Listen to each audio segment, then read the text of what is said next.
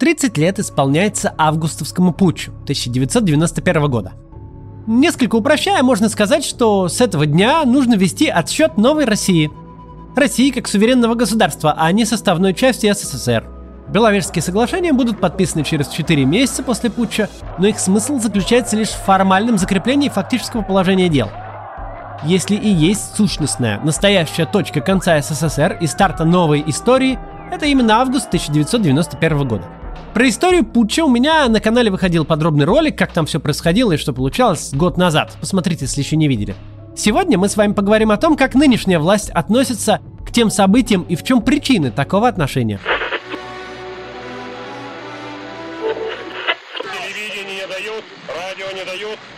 На государственном уровне тридцатилетний юбилей подавления путча отсутствует полностью. Хотя с точки зрения логики это вроде бы выглядит странно. Для любой страны такое событие было бы главным национальным праздником. Нечасто всенародно избранному президенту выпадает шанс лично возглавить сопротивление военной хунте и так легко победить в этом противостоянии. Победить в ситуации, когда шансов на успех, кажется, нет. Когда на одной стороне абсолютно все высшее руководство страны, министры обороны и внутренних дел, директор всесильной спецслужбы, а на другой лишь несколько тысяч невооруженных сторонников, строящих баррикады из подручных материалов, да пара танков. В утренние часы девятнадцатого августа девяносто первого года мало кто сомневался, что гэ ка че пэ пришел надолго.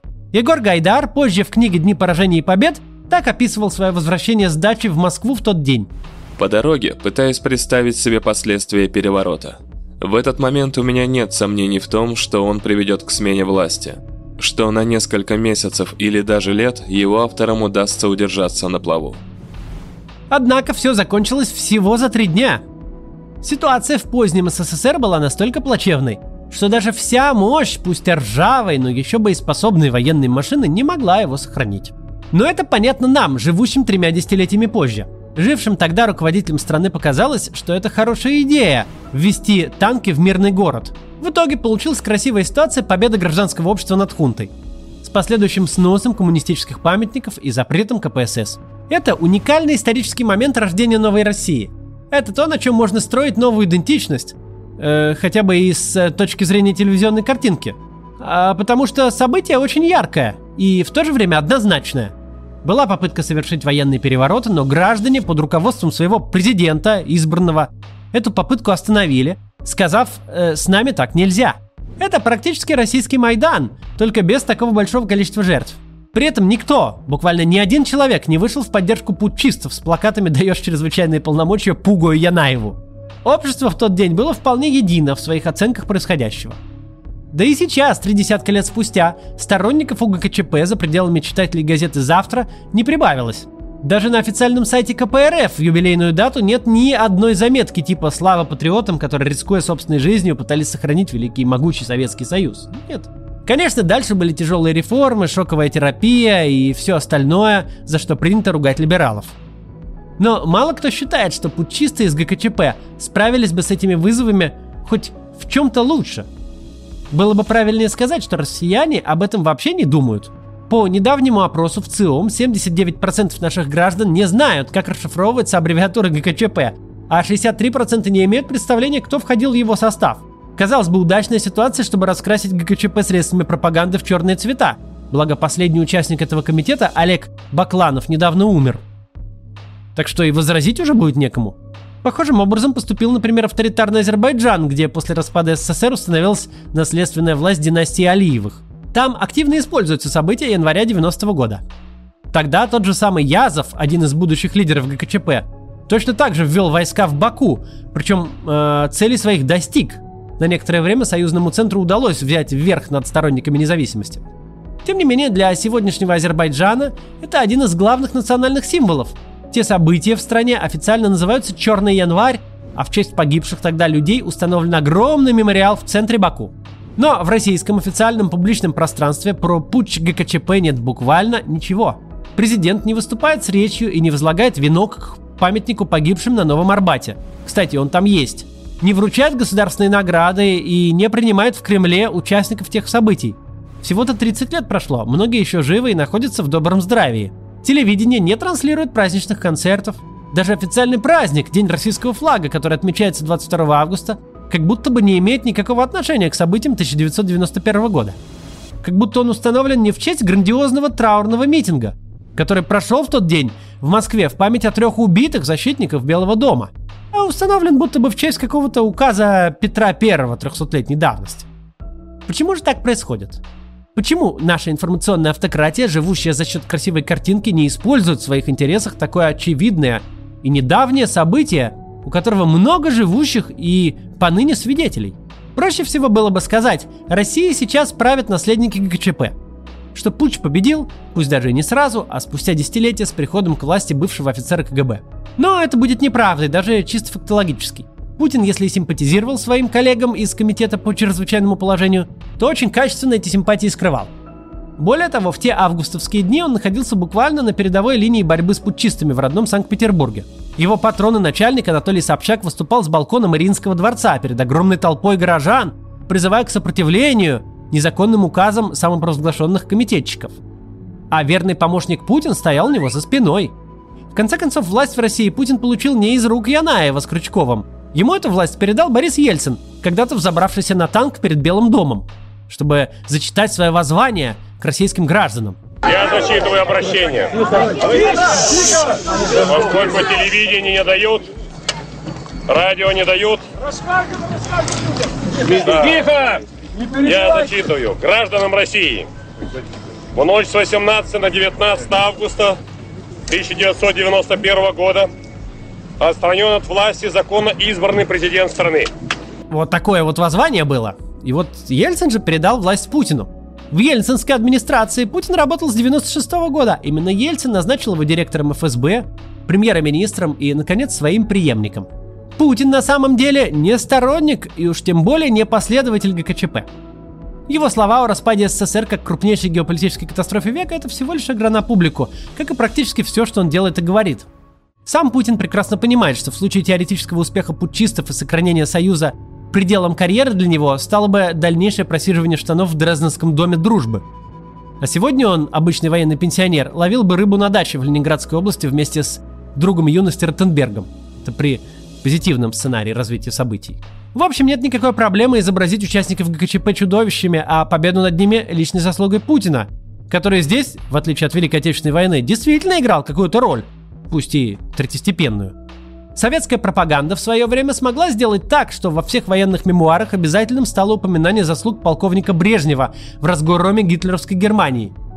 Для нынешних бойцов информационного фронта не составило бы труда расписать, как советы Путина помогли законной власти победить военный мятеж. Проблема возникает не с самим моментом путча, а с тем, что последовало за ним.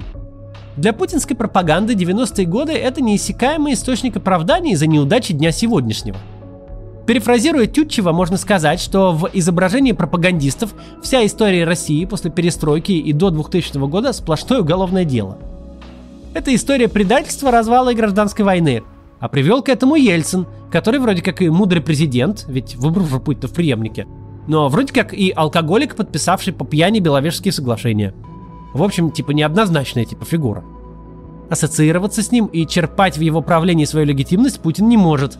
Наоборот, Путин в изображении провластных эс эм и уже двадцать лет собирает потерянное в девяностые, да все никак не соберет. Нужно еще как минимум столько же, тогда уж наконец-то вот. У нынешней российской власти вообще большая проблема с праздниками, потому что они, если оставить в стороне религиозные события, обычно связаны с победой кого-то над кем-то. А в этом случае надо выбирать сторону, чего Путин делать не хочет. Поэтому главным праздничным днем стал девятое мая, с которым никаких вопросов нет и где сторону выбирать легко. Все остальное просто выходные дни. Граждане рады возможности поспать подольше, не ходить на работу, но в честь чего такое счастье, никто, как правило, не помнит. Основной же советский праздник седьмого ноября заменили на день мифической победы непонятно кого над непонятно какими поляками. Скоро, возможно, за неимением лучших альтернатив мы будем отмечать и День Победы над печенегами. Мы всегда называем постсоветский период российской государственности новой Россией, но по состоянию на день сегодняшний это уже больше фигура речи, просто нет названия лучше. Новая Россия уже совсем не такая новая. Ей уже тридцать лет. Мы уже близки к половине от всего срока жизни Советского Союза, между прочим. Уже выросло поколение, не знавшее никакой другой страны. Люди, рожденные в девяносто втором году, То есть те, кто даже с формальной точки зрения ни дня не прожил при советской власти, уже совсем скоро разменяют четвертый десяток.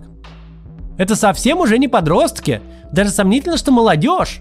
Это уже дяди и тети, мамы и папы, с щетиной, ипотекой, детьми и карьерой, со всеми признаками взрослых людей. Взрослых людей, которые сто процентов своей жизни прожили в Российской Федерации, без руководящей роли ка пэ эс эс. Даже если не брать в расчет всех тех, кто застал эс эс эс эр совсем уж маленьким ребенком, а посчитать только тех, кто в нем не жил физически, то чуть менее чем для трети граждан вся история до Новой России – это чистая история, как для их предшественников династии Романовых. Знания из школьного курса, семейные байки, рассказы старших товарищей, литература и кинематограф, сумбурный перечень исторических анекдотов. Не факт собственной биографии. Примерно как для меня и для людей моего возраста брежневское время. За тридцать лет не только целое поколение успело пройти путь от первого слова до родительского чата в WhatsApp, но случилась масса значимых для страны событий, определивших ее текущее состояние. Образовался государственный суверенитет, прошла трансформация в рыночную экономику, приватизация, строительство демократических институтов, их разрушение, две войны внутри страны, обе чеченские кампании, три войны за ее пределами, грузинская, украинская, сирийская, впечатляющие темпы догоняющего развития в нулевые, стагнация десятых, кризисы политические, экономические, теракты, стихийные бедствия, лесные пожары, фальсификации выборов и протесты. Когда в начальной точке у вас любая машина – это роскошь, которая стоит под полсотни средних зарплат, а спустя двадцать лет кредитный Ford Focus – это издевка. Когда в начальной люди ходят на почту, чтобы позвонить в соседний город, а в конечной, между делом перепрыгивая из метро в троллейбус, записывают войс в телеграме приятелю в Нью-Йорк, нетрудно догадаться, что между этими точками происходило что-то существенное, причем и со страной, и с миром. Но вы могли обратить внимание, что в риторике государственной пропаганды и в устах высшего руководства новейшей истории России нет вовсе. Едва приходит время искать повод для гордости, например, учредить и поддерживать новый государственный праздник, э, принимающие решения лица готовы обратиться к чему угодно. К Великой Отечественной войне, к императорской России, к Минину и Пожарскому, к печенегам и половцам, к Александру Невскому и князю Владимиру. К чему угодно, только не к тридцатилетней истории существующего на политической карте государства, двадцать лет из которых они сами находятся у власти.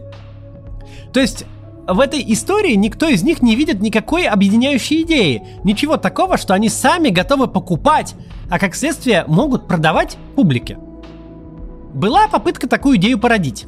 На крымской эйфории две тысячи четырнадцатого года должен был возникнуть на этот раз реальный День народного единства, а не привязанный к размытому эпизоду до Петровского смутного времени, в котором сам черт ногу сломит.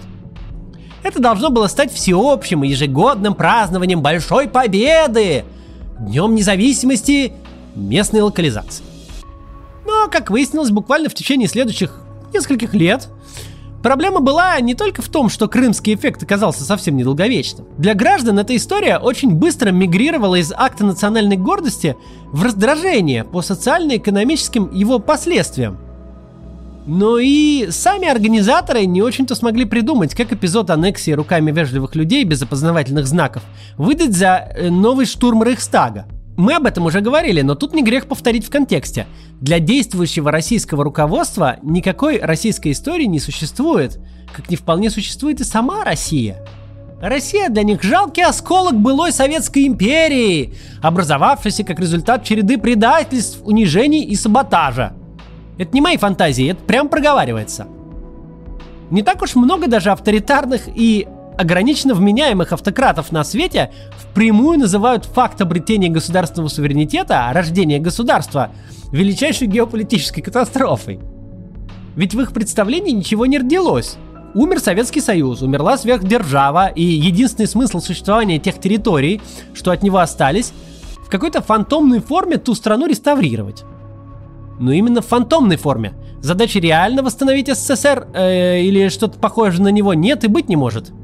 Стоит отделять пропаганду, которая восхваляет самый вкусный пломбир и прочую эстетику брежневского застоя, от реального Советского Союза. эс эс эс эр был тоталитарной страной, построенной на жесткой идеологии. Даже если идеология это к концу семидесятых сводилась к бессмысленным партсобраниям, на которых скучали все участники, она все равно была. А еще в этой стране решение самых базовых бытовых задач превращалось в настоящее испытание. Сегодняшний человек раздражается, увидев очередь из пяти человек в кассе Ашана, бросает тележку и уходит домой. В СССР такой человек просто умер бы от голода. Восстановление этой системы невозможно. Среди руководителей, заставших это время, вряд ли есть желающие вернуться туда, где нужно вставать в пять утра, чтобы занять очередь на молочную кухню за питанием для грудного ребенка. Они наелись этой всепоглощающей нищеты в мирное время на уровне военного. И здесь мы подходим к главному результату победы над гэ ка че пэ. После нее наша страна проделала впечатляющий очень путь.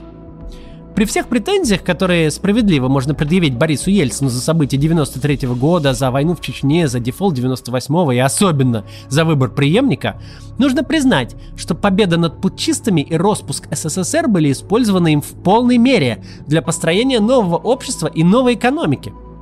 Сейчас, в две тысячи двадцать первом году, мы живем настолько сытнее и свободнее, чем в тысяча девятьсот восемьдесят первом, что даже тем, для кого ностальгия – главный продукт, очевидно, что возврата назад и реставрации социализма быть не может. Да, у нас случился существенный откат при Путине. Многие демократические институты не успели сформироваться до конца, другие были скомпрометированы. Это большая проблема, которую нам с вами нужно решить. Но достижения того времени оказались настолько велики, что даже такой деструктивный режим, как путинский, не смог их откатить вспять по-настоящему. Победа граждан России над путчистами в августе девяносто первого года, пожалуй, важнейший шаг на этом пути. Однозначная точка разделения на «до» и «после». Мы обязательно дождемся времени, когда она будет отмечаться на государственном уровне, как и подобает событию такого масштаба. В ночь с восемнадцатого на девятнадцатое августа тысяча девятьсот девяносто первого года отстранен от власти законно избранный президент страны. Какими бы причинами не оправдывалось это отстранение, мы им дело, имеем дело с правым реакционным антиконституционным переворотом. При всех трудностях и тяжелейших испытаниях, переживаемых народом, демократический процесс в стране приобретает все более глубокий размах, необратимый характер. Народы России становятся хозяевами своей судьбы. Существенно ограничены бесконтрольные права неконституционных органов, включая партийные. Руководство России заняло решительную позицию по союзному договору, стремясь к единству Советского Союза, единству России. Первое. Не первое. В связи с действиями группы лиц, объявивших себя Государственным комитетом по чрезвычайному положению, постановляю. Первое. Считать объявление комитета антиконституционным и квалифицировать действия его организаторов как государственный переворот, являющийся ничем иным, как государственным преступлением. Второе. Все решения, принимаемые от имени так называемого комитета по чрезвычайному положению, считать незаконными и не имеющими силы на территории России. На территории Российской Федерации действует законно избранная власть в лице президента, Верховного Совета, председателя Совета Министра, всех государственных и местных органов власти и управления России. Спасибо. Какие будете поддерживать? Давайте будем держаться твердо. Не пройдет реакция. Реакция не пройдет. Нет. Ну вот, такой рассказ сегодня. Напоминаю, вы очень нужны нам на избирательной кампании. Срочно записывайтесь по ссылке в описании. Нам не хватает людей, нужны и волонтеры, которые вечерами, и которые выходные, и главное, нужны в штат люди, которые будут агитировать. Очень нужно, приходите. До завтра.